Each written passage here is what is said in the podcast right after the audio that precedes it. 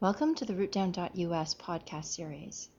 Today, Cynthia Pisciuto will be sharing information about the art of negotiation in running your own business. This is from her upcoming course on practice management. Cynthia Pisciuto owns True North Business Consulting, which helps health and wellness practitioners in the area of law, project management, marketing, and insurance.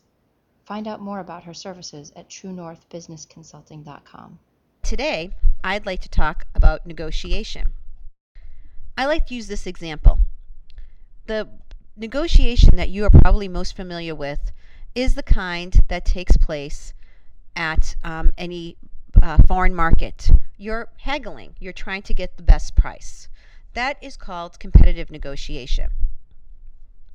Now, um, the other part that uh, an example that I wanted to share with you is let's say that um, there is one orange and both A and B want this orange. So I think what you would normally do is split the orange in half. And that would be comparative. You split the difference. And that's very popular. However, if we had spoken to A, we would have found out that the reason why she wanted the orange was just for the rind. And B only needed it for the middle. If they had talked about their interest, the reasons behind why they wanted the orange, then this style of negotiation is called collaborative or problem solving. In fact, it is the kind that is illustrated in the book Getting to Yes by Roger Fisher and William Ury. It is a must read for anyone who is going to be running a business. However, I will also say that I also use it in my personal life. That being said, I mentioned interest. And that's what um, that style of negotiating, collaborative negotiating, is about win win based on the interests of each party.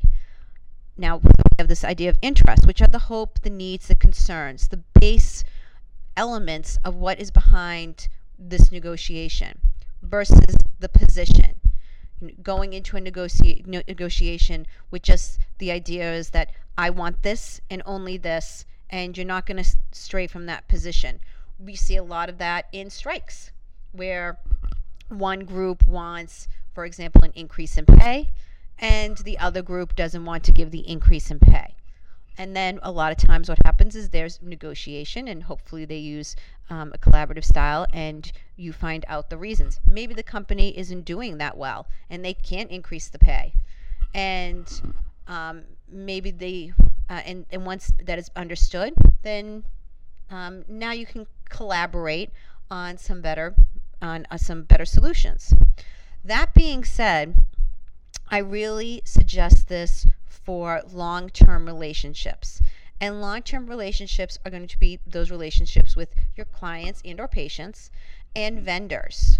Um, there are people that you are going to you, you're not going to want to just you know have them lose. You want them again to have that win-win. You want to win and you want them to feel like they have won.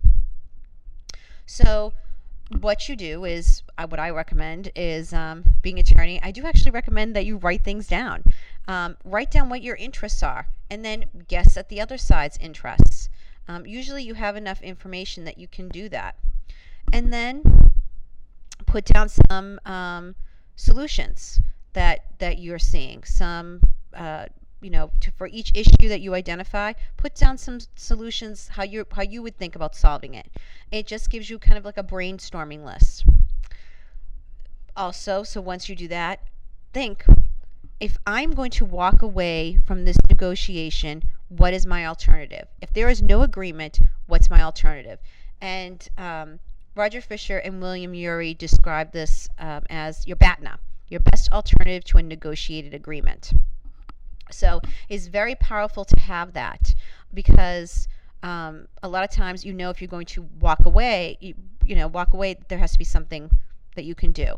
So um, I was speaking to an acupuncturist and um, their family owned property and um, he said that it actually wasn't um, his alternative if he couldn't um, negotiate um, a, a position in a doctor's office then his best alternative negotiated agreement was um, to open an office in his uh, family's uh, property.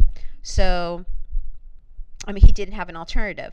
So having that is, is helpful. Um, and um, it, it, there, there's one in every situation. And you want to think about how to improve that. When you write it down, then you can think of how am I going to improve that?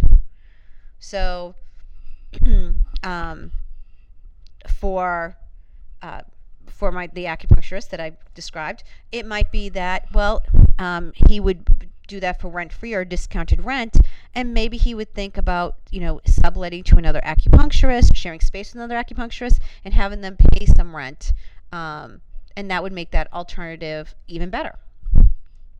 So that is the um, gives you a little bit of an idea of how powerful negotiation and using a collaborative technique can be. And as I said, it can be applied to any scenario. Um, just go through, um, take a look at what your interests are, take a look at some solutions, and um, keep in mind what your, your BATNA is, your best alternative to negotiating agreement. And also, what you want to keep in mind, and it was be stressed, is how are you going to facilitate this communication and how are you going to keep this relationship going? What are the things that you're going to show that demonstrate trust and that demonstrate that you're listening? So I always recommend um, active listening and um, uh, you know you know either sitting close at a table, um, things like that. Um, keeping things in writing. It makes people feel comfortable. So I hope you enjoyed uh, this um, these little tips. Um, and I hope you do rush out and actually purchase Getting to Yes. Again, that is by Roger Fisher and William Ury. And um, if you'd like more information about uh, True North Business Consulting and what I do, please go to www.truenorthbusinessconsulting.com. Thank you for listening to this podcast series. To learn more or to purchase this course when it becomes available this summer, please visit us at www.rootdown.us.